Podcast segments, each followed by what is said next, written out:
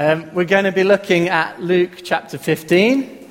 Um, we're going to be reading the passage about the prodigal son, or the two sons. So, familiar scripture. So, if you have Bibles or an app, then feel free to flick there now. Um, I'm going to, I thought, with it being a story, for the help of the kids, I'll put the words on the screen with some pictures. So, I'm just going to walk over here so I can press the button. And if it doesn't feed back, I will read from the screen if that's okay. So, Luke chapter 15, verse 11. Jesus continued, There was a man who had two sons. The younger one said to his father, Give me my share of the estate. So he divided his property between them. Not long after that, the younger son got together all he had and set off for a different country, and there squandered his wealth in wild living. After he had spent everything, there was a severe famine in that whole country, and he began to be in need. So he went and hired himself out to a citizen of that country, who sent him to his, to his fields to feed pigs. He longed to fill his stomach with the pods that the pigs were eating, but no one gave him anything. When he came to his senses, he said, how many of my father's hired servants have food to spare? And here I am starving to death. I will set out and go back to my father and say to him, Father, I have sinned against heaven and against you. I am no longer worthy to be called your son. Make me like one of your hired servants. So he got up and went to his father. But while he was still a long way off, his father saw him, and he was filled with compassion for him. He ran to his son threw his arms around him, and kissed him. The son said to him, Father, I have sinned against heaven and against you. I am no longer worthy to be called your son. But the father said to his servants, Quick, bring the best robe and put it on him. Put a ring on his finger and sandals on his feet. Bring the fattened calf and kill it. Let's have a feast and celebrate. For this son of mine was dead and is alive again. He was lost and is found. So they began to celebrate. Meanwhile, the older son was in the field. When he came near the house, he heard music and dancing. So he called one of the servants and asked him what was going on. Your brother has come, he replied, and your father has killed the fattened calf because he has him back, safe and sound. The older brother became angry and refused to go in. So his father went out and pleaded with him. But he answered his father, Look, all these years I've been slaving for you and never disobeyed your orders. Yet you never gave me even a young goat so I could celebrate with my friends. But when this son of yours has squandered your property with prostitutes, comes home, you kill the fattened calf for him? My son, the father said, You are always with me, and everything I have is yours. But we had to celebrate and be glad, because this brother of yours was dead and is alive again. He was lost and is found. Okay, I hope that was helpful for some of us here. So um, we, are in Luke chapter 15, and the context where the actual chapter numbers are fall quite um, neatly in that there's three parables about lost things. There's a story about a lost sheep, there's a lost coin, and a lost son. So in verse 24 of this passage, it says, For this son of mine was dead and is alive again. He was lost and is found. And there's more of an issue than just being lost, but actually, we're going to get a glimpse of God's kingdom attitude towards lost people, his lost possessions. So, the first story, we have a sheep that is pursued until it's found, and then it's celebrated. Then there's a story about a coin which is searched for until it's found, and then it's celebrated. And here we see a son who is pursued, who is accepted without judgment, and then celebrated over. And there's going to be three themes that I want to pick up on this morning from this story. One, a, we've, been, we've very much had a gospel theme through the, through the worship this morning, so that's going to be in here. There's an invitation to the lost, there's an instruction to us as believers on our attitude, and there's also an indication of what God's kingdom is like. And as Dan has mentioned before in this story, um, there's a strong emphasis on a very loving father who represents here God the Father. And it's really interesting to see, actually, how he responds to this younger son's request. Um, it's quite a big request, really. He's a teenager, probably, And um, he's asking for a lot. Maybe if we were to put it into our context, maybe if you imagine yourself, if you don't, having a teenage son, coming to you and asking for one third of everything you owed to have it right now, please. Um, the implications of that would be massive, wouldn't it? If you own a house, you'd probably have to remortgage it. You'd probably have to downsize your car, maybe. And it's a parable, it's a story, but there were probably farmers. So part of his estate would have been his means of income. So imagine having to maybe give away some of your tools or, or your computer that you work on or something like that. A huge sacrifice. It's a big demand. And, um, and what makes it bigger still is the reason that he wants his money now. Um, is it to go to university? No. You might do that. Is it to set up his own business, to give him some capital to invest in starting that? Again, that would be a pretty reasonable request, perhaps. It's a bit more like actually saying, No, I want to go to Ibiza and I want to just have some fun, start partying, forget about the family trade. I'm going off, um, as the story calls it, for some wild living. Um, it's enough to give a parent a heart attack, and maybe some younger people think, mm, maybe. Um, but, you know, how would you react? You probably, I think I would just think, well, I'd probably laugh because it's just such a ridiculous request that you know, I wouldn't even entertain it. Or maybe um, you might sort of think, actually, I better keep an eye on that one. I better pull them in a bit closer. We're going to probably take away some of their usual freedoms. We maybe need to sit down and have a serious talk because I don't like where this is going. But it's really interesting to see here, actually, that the father in this parable is actually willing to let, let the younger son make his own decisions, even when they're foolish. Very interesting. And it just tells us something about the Father and the way that He is wanting to capture um, the life of this Son. And He's not trying to control him, but actually, this Father in this story captures people's hearts. And we can see this in our own lives. There might be other people around us, actually, who um, we can see they're making foolish decisions and they're not going the right way in life. They're, not, they're making a bad decision and they're wanting to go away. And we can't control that. As much as we might have good intention for them, we can't, and nor should we try to. But God's, in, God's way of working with people is to, to speak to their hearts. Maybe sometimes in a soft way, but not always, because when we see um, it's Peter preaching in Acts after Pentecost, in Acts 2, and, and they hear um, the word that's been spoken, and it describes the people heard this gospel message, and they were cut to the heart. Um, and their response was to say to the brothers, What shall we do?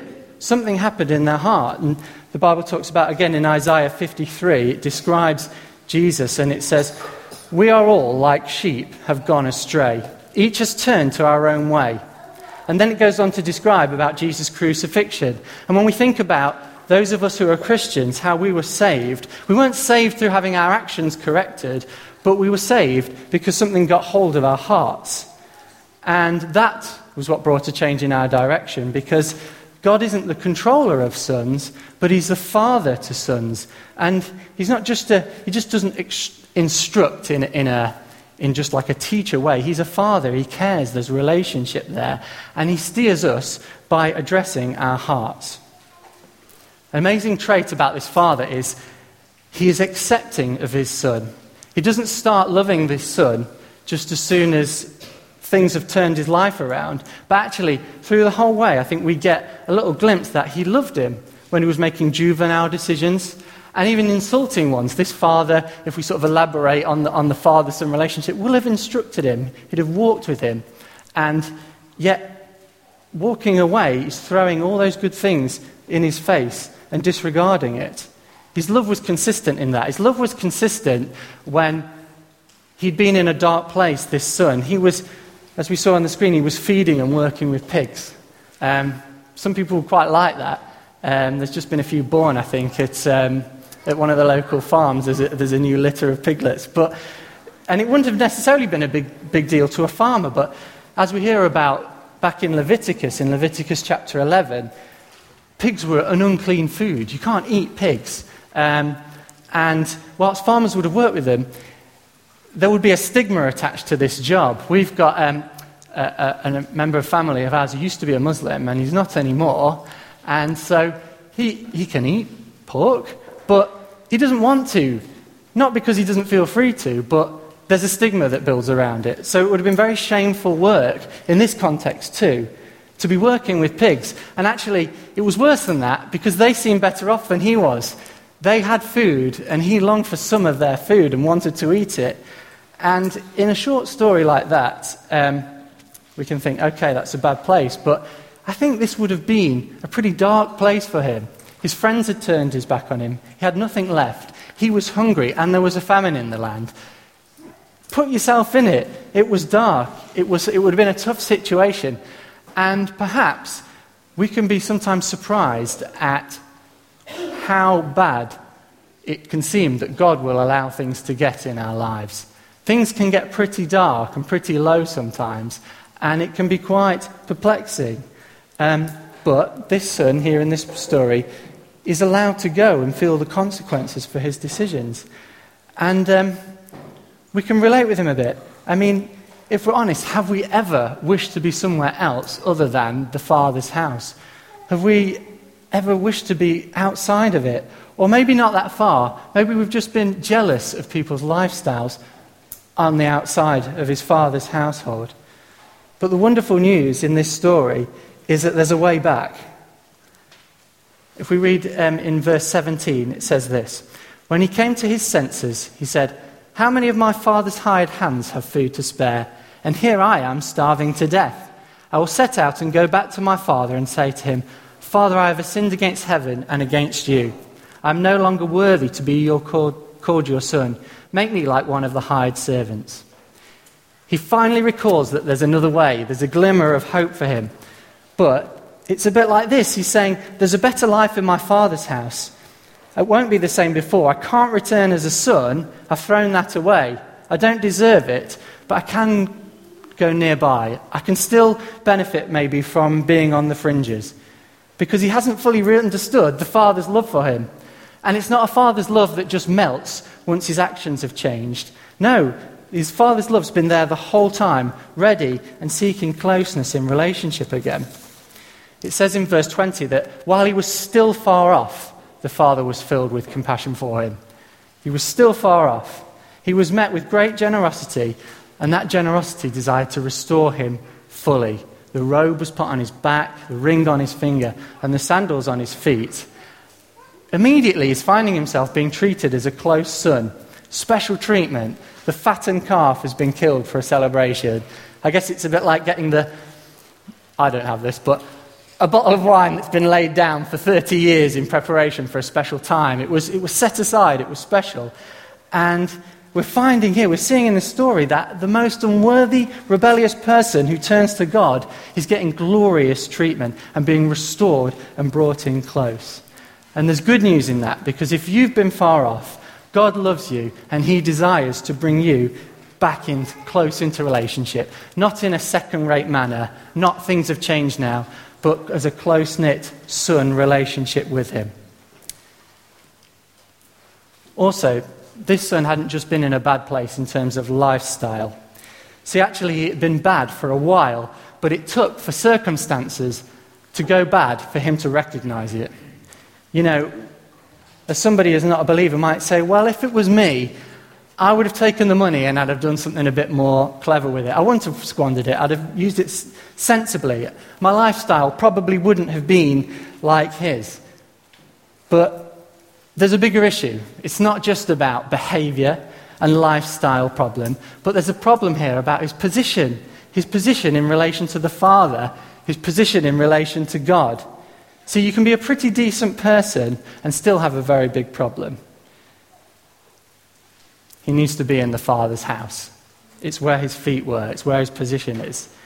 And, you know, as we, we find out about what this Father is like, if you don't know this God the Father, then maybe, just maybe, something about this character is beginning to become appealing to you. There's a gospel message here. In verse 21, it says, The son said to him, Father, I have sinned against heaven and before you. I am no longer worthy to be called your son. And that's exactly what turning to God and repentance looks like.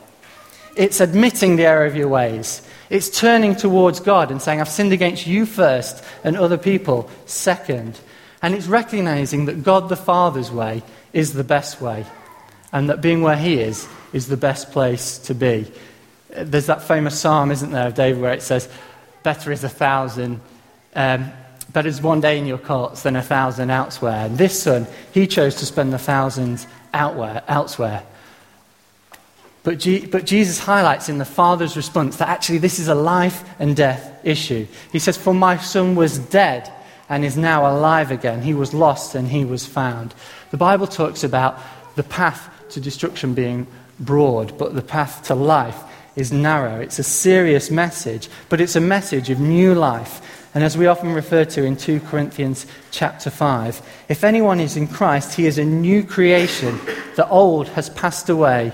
Behold, the new has come. And the wonderful news about repentance is it doesn't matter where you find yourself. It's not about um, where you are now in terms of what you may have done and the circumstances you find yourself in, but it's the direction you now choose to go in from whatever dark situation you find yourself in. There's a way back for you. But what about us, Christians? There's a passage in 2 Corinthians 5, as I just referred to, verse 18, and the message in that runs really nicely parallel with the theme of this. And we can perhaps be like the older brother in this story. Actually, we've remained in the Father's house. I'm just going to read 2 Corinthians 5, verse 18. All this is from God, who through Christ reconciled us to himself and gave us the ministry of reconciliation. That is, in Christ, God was reconciling the world to himself, not counting their trespasses against them and, likewise, entrusting to us the message of re- reconciliation. Therefore, we are ambassadors for Christ, God, making his appeal through us. And we implore you, on behalf of Christ, be reconciled to God. There's an instruction to us as believers in regards to our attitude towards sinners repenting. There's two groups, I think, represented by the son, the two sons, the younger and the older. So, as we've focused on a little bit already, there's the younger son who perhaps would have challenged people's attitudes on the Jews and the Gentiles. So, if you imagine the younger son being representing the Gentiles who have been outside the Father's house, and other than the fact that mankind one day at the start of all things with Adam and Eve was with the Father. They've been away. They've gone away and they're away from the Father. And their problem is, is that they're out. They're out of the household and they need to come back in. But then also, we've got, and what we finish with at the end of the story is the older brother, who perhaps represents something of the attitude of the Jews or the Pharisees. And um, I think this is illustrated in verse 29. But he answered his father, Look, these many years I have served you, and I have dis- never disobeyed your command, yet you never gave me a young goat that I might celebrate with my friends. So you could say the Jews, in a broad brushstroke sense throughout history, they've been with the Father in that they've, been, they've had His Word. They've been within the earshot and the influence of God the Father. They've had His customs and things laid out for them that, that, that tells them about Him. But whilst, like the older brother, they were in the father's surroundings, it doesn't necessarily mean, as individuals, that they've been getting hold of what God is showing them. They're in the good of what He provides, but they're not necessarily in the good of developing a relationship with Him in a personal way. Are they being are they not necessarily being renewed in their hearts and minds to think and to feel in the same way that Jesus is showing God the Father does here?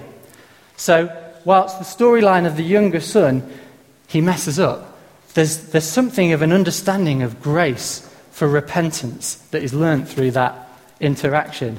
But with the older brother, actually, his actions look good and he was faithful, but he didn't learn to understand how to extend grace to other people. He had done exactly what he should do. He says again in verse 29 I've been slaving for you, never disobeying your orders. Slaving. It's like working for somebody, but without any relationship involved.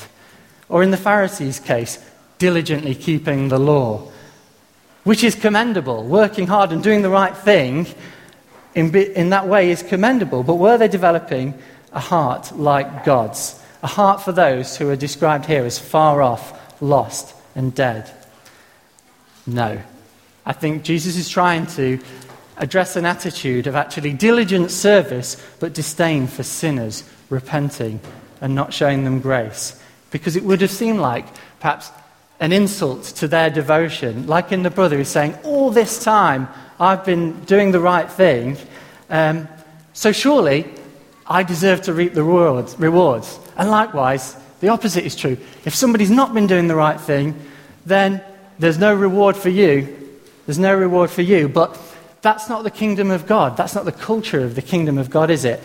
If you're familiar with the story of the workers in the vineyard, which is in Matthew chapter 20, and what happens is there's a, there's, a, there's a vineyard who's hiring workers for the day, and some come in at the start of the day and they work all day long, and some are brought in right towards the end of the day. And yet at the end, they're both given the same payment. They're given exactly the same thing. And this is good news to people who, have, who are turning to God or have recently be, been saved because it means that you get the exact same thing as everybody else. There's equal access to the Father, there's eternity in heaven, there's complete forgiveness, treated as legitimate sons and daughters, accepted joyfully and celebrated over by God. I mean, what more? What greater things are there? We can, we can think about maybe, well, I was around when, I don't know, let me think, during the harvest week. Big, big landmark for those of you who've been in the church, or when we moved into the Jubilee Centre, or, or when Arnold was here. And we can think about maybe, well, you know, I've had these things in my walk with God. But it's a bit like, these things are great, and, and I don't want to play them down. But in comparison to what's available to all people as soon as they believe, they're small. It's like being, getting everyone when they're saved getting a new car, but then some saying, ah, but ours came with a free air freshener. I mean, so what? You know, these things are great, but come on, there's an amazing generosity here from God, our Father. And um, in the, we need to question ourselves are we carrying anything of the attitude of this older brother? Is there anything in any way in our reactions when somebody turns in repentance to God that's anything short of rejoicing. 2 Corinthians chapter 5 verse 18. All this is from God who reconciled us to himself through Christ and gave us the ministry of reconciliation. Or to paraphrase, our salvation is from God who's restored us into relationship with him. He has now also given us this job of showing others that they too can have a restored relationship with him. And it continues in verse 19 not counting people's sins against them. And I think this story ends in a bit of a cliffhanger, really, as the father comes to address his son. He says, My son, the father said, You are always with me, and everything I have is yours. But we had to celebrate and be glad because the brother of yours, this brother of yours, was dead and is alive again. He was lost and he is found. And the father's expectation that there's celebration in this. It's almost like, come on, Get on the back of the conga, we're going. But he's angry. But how can he, he respond to the Father in this? He can't accept it. Is he going to, which way is he going to go? We're not told what happens. Does he say, actually, yeah, you're right, Father, I'm coming, I'm joining in? Or, or does he say, no, I'm staying out of it? We don't know. And I think that's left open ended because it, it forces the question to us to say, well, okay, how am I now going to respond? Particularly, I think it gets more grey, perhaps if somebody's just in the early stages of turning to God and perhaps they've not repented yet. After all, in this story, the father, as I mentioned before, he ran to the son before he even had chance to hear what he said, to find out the full extent of whether he was repentant or not. And maybe somebody that we come into contact with is, is just recognizing something about the truth of God or Or maybe they're just contemplating that, that God could be real or, or just enough to come to an event. You know, I believe we've got a um, Alpha course coming up later in the year, and this is the sort of people that we wonderfully have the opportunity to start to interact with and to meet with. Uh, and, and actually, the outcome of somebody's decision, it might not be inevitable, it might not be guaranteed that they're going to choose to follow God and come back into the Father's house. And they might just be going in the direction of their life and pausing for a second to take a quick glance. There might not be a lot that we can, we can bank on. But a question I have for us is when they do, are they going to find us eager, awaiting in anticipation, with open arms to accept them? Having grace for sinful people long before it's ever been earned or deserved. So I just want to give us a few quick pitfalls that we could fall into that are similar um, to this older brother. He had a sense of pride about his actions over the younger brother. He had not walked away from the father, and he was probably too proud to admit that he ever could. And actually, in Romans, it tells us to look at ourselves with sober judgment rather than thinking too much of ourselves, in, in Romans 12, that is. But actually, not thinking of ourselves too highly, but thinking of ourselves with sober judgment. And having this attitude that that could never be me who walked away from God the Father is really unhelpful. And whilst we're convinced, I'm convinced, I'm not going to walk away from the path to God. I can't say that I'm immune. I can't say that I'm immune from making foolish decisions. More faithful Christians than I have. But if we have a sense of sober judgment about ourselves, then we can much more readily empathize with those, I think, who have made foolish decisions in their lives. Secondly, um, we can set conditions for forgiveness. Um, Hannah gets me on this one all the time.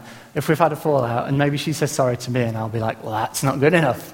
Is that all? That's not enough. And, and every time she's right, and I don't really like it, but she'll say, Is that how God forgives us? Is that how God forgives you? Um, and yes, I know. It's terrible. But, but it just seems. um, anyway, um, God doesn't put conditions on our forgiveness when we repent to Him. It's incredible. And that's what we also need to do when people turn to God. Um, the father in the story throws the party straight away. He doesn't sit them down and say, Well, okay, let's have a look at the decisions you've made. Let's walk through this together first. And I'm not saying these things are uh, unhelpful, but the joy came first. And he also didn't sit down and say, Well, we'll celebrate once we've figured out that you're now going to make better decisions and you're going to make more sensible path going forward. No, there was a joy at the at repentance immediately. Thirdly, there can be resentment and distancing yourself. The older brother, um, he has full access to the party. He can be there, he's part of the family, um, but he won't. And it's easy for us to criticize this attitude, perhaps in the Pharisees, um, who would distance themselves perhaps from other people. Um, but when we, again, we bring it to here and now, it can be tough. We can think, why are they getting so much attention? Or if people really knew what they were like, um, you know, we're, we're the committed ones. You know, we're the ones who really belong here. These are terrible thoughts that I'm sort of putting out there, but we can be very simple sometimes. I can. Or, or maybe it's more subtle. Um, there can be just a subtle them and us bias, the mature Christians and the young Christians. Um, this, this brother had, had this them and us bias. He didn't say anymore, my brother. He talks to his father and he says, this son of yours. You know, he won't even admit that they are one in the same in some way. It's this son of yours, not my brother. Or perhaps we can be sometimes be a little bit more austere. austere. The wise thing to do is to act with caution and see whether they stick at it first and just keep a distance for a while and maybe let the welcome team do their thing first. Or I wonder if a core group leader spoke to them yet. Or, or just too busy. We're just too busy because we've got so many legitimate problems in our lives. To reach out to that person, I've just this is me, I'm good at this. I can do that when I've got my life sorted out there and I'm less busy and my kids are doing this, and then I can do it because I'm in a good place. But it's, it's not like that. Um, fourthly, bitterness and comparison. Um, quiet and consistent, faithful service, like this older brother, it attracts very little celebration and attention. So we need to be careful and to watch ourselves, making sure that our serving doesn't develop some kind of a bitter attitude. And actually focusing more on that things not going so well and going how we want them to be, than actually being in the Father's house and while we're serving, developing a big heart for the lost. That's what this brother could have been doing the whole time. And we can protect ourselves from that by making sure our actions are motivated by worship to God, by enjoying God and doing them for Him rather than for recognition to others. And vice versa. We don't want actually serving to become about prestige for servers over, you know, focus on sinners and seeing them saved and grace for sinners. We've just got to be careful that in all these good and wonderful and precious things that we do, that actually we don't miss the point of what the whole thing was about in the first place. The real purpose is to be ready to accept sinners. So, we've seen a little bit of the fact that there are, there's been an, a gospel message, an invitation to the lost. And we can see that there's there's some uh, challenges to us as believers who are saved on our attitude to those returning and repenting and coming to Him. But also, we just get a big, nice picture, and we've picked on it a little bit already, of what God's kingdom is like. And I'm just going to run through a couple of verses to summarize um, as we draw near to an end. Okay, in Ephesians chapter 2, um, in verse 13, it says, but now in Christ Jesus, you who were once far away have been brought near by the blood of Christ. And then skipping to chapter 2, verse 17. He came and preached peace to you while you were far away, and peace to those who were near. For both, sorry, for through him we both have access to the Father by one Spirit. It's interesting in that verse, isn't it? It talks about preaching to those far away and those who are near. And you can probably put the, the Jews and the Gentiles maybe in those two categories. Um, actually, whether you're somebody who's away from God or you're somebody who's struggling in, in service to God, we both need it. We both need that message. And God's kingdom is one that reaches out to both parties, which is amazing. And it tells to us that wherever we consider ourselves to be this morning, God longs to reach out to us. In verse 19 of Ephesians 2, it says, Consequently, you are no longer foreigners and strangers, but fellow citizens with God's people and also members of his household. God's kingdom isn't one that just saves people, but it's one that adds them in and brings them in close into the household. And, and language like citizens and household, it's not something that we use today, but I think practically it just looks like friendship. It looks like accepting people, it looks like preferring other people's needs, enjoying them for who they are or at least enjoying people for what God is doing in them. It's amazing, actually, when we spend time with our Father, who we can end up liking when His heart for them begins to influence us and rub off on us. Are we remaining in close relationship with God? And are we including other brothers, other people, as brothers and sisters in Christ along with us? Again, in Ephesians, in verse 22, it says, And in him you too are being built together to become a dwelling place which God lives by His Spirit. In other words, the bricks and mortar of God's work here includes people from all different backgrounds and all different past lives. He's using all these different types of people to, to build His kingdom. And are we likewise ready and willing to accept, like Jesus, undeserving sinners amongst us? The penny, I think, dropped for Peter on this issue. Um, just quickly refer to it. He's, he, he's in Acts 10.34, he's sent to, to speak to meet with Cornelius, who's a Gentile. And he says this, he says, I now realize how true it is that God does not show favoritism, but accepts from every nation the one who fears him and does what is right. And if God accepts without favoritism, then we must do also. The Father, again, as I keep saying, he runs to this lost man. He's on the front foot. He's not passive. He's not just waiting and seeing. He's in there. He's straight away. And um, to him, lost people, they're not challenges. They're sons. They're sons that need to return. They're not thing obstacles to try and get around. He's delighted at that idea. And for us, it might seem that the idea of reaching out to lost people, the people that we know, and the idea of them turning to Jesus can seem like a monumental thing. It can seem like a bit of a burden, and I know personally, I can just give up because it's not easy. There's easier things to do.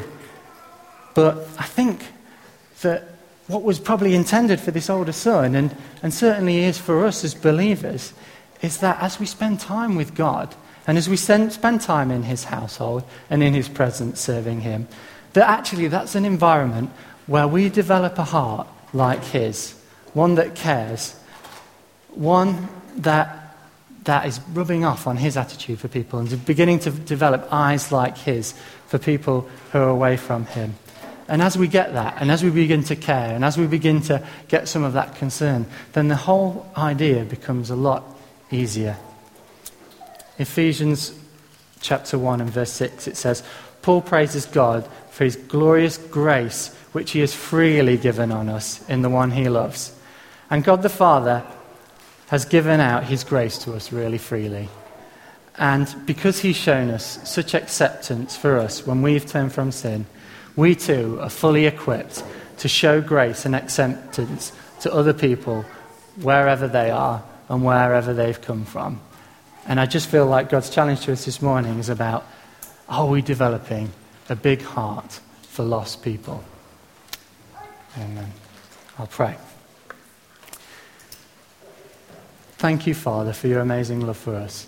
I thank you that you care for us, Lord Jesus, and that your heart is for those who are away from you to return to you, Lord Jesus. I thank you for, like Rachel mentioned, that we've been, given, been forgiven so much. And so we can let go of any wrongs against us and we can forgive greatly, Lord God.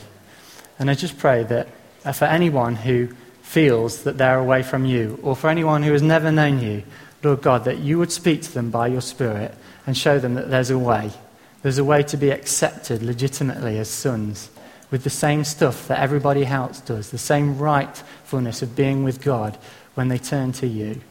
God, and I pray for those of us who identify with the older brother who we've been with God the Father the whole time.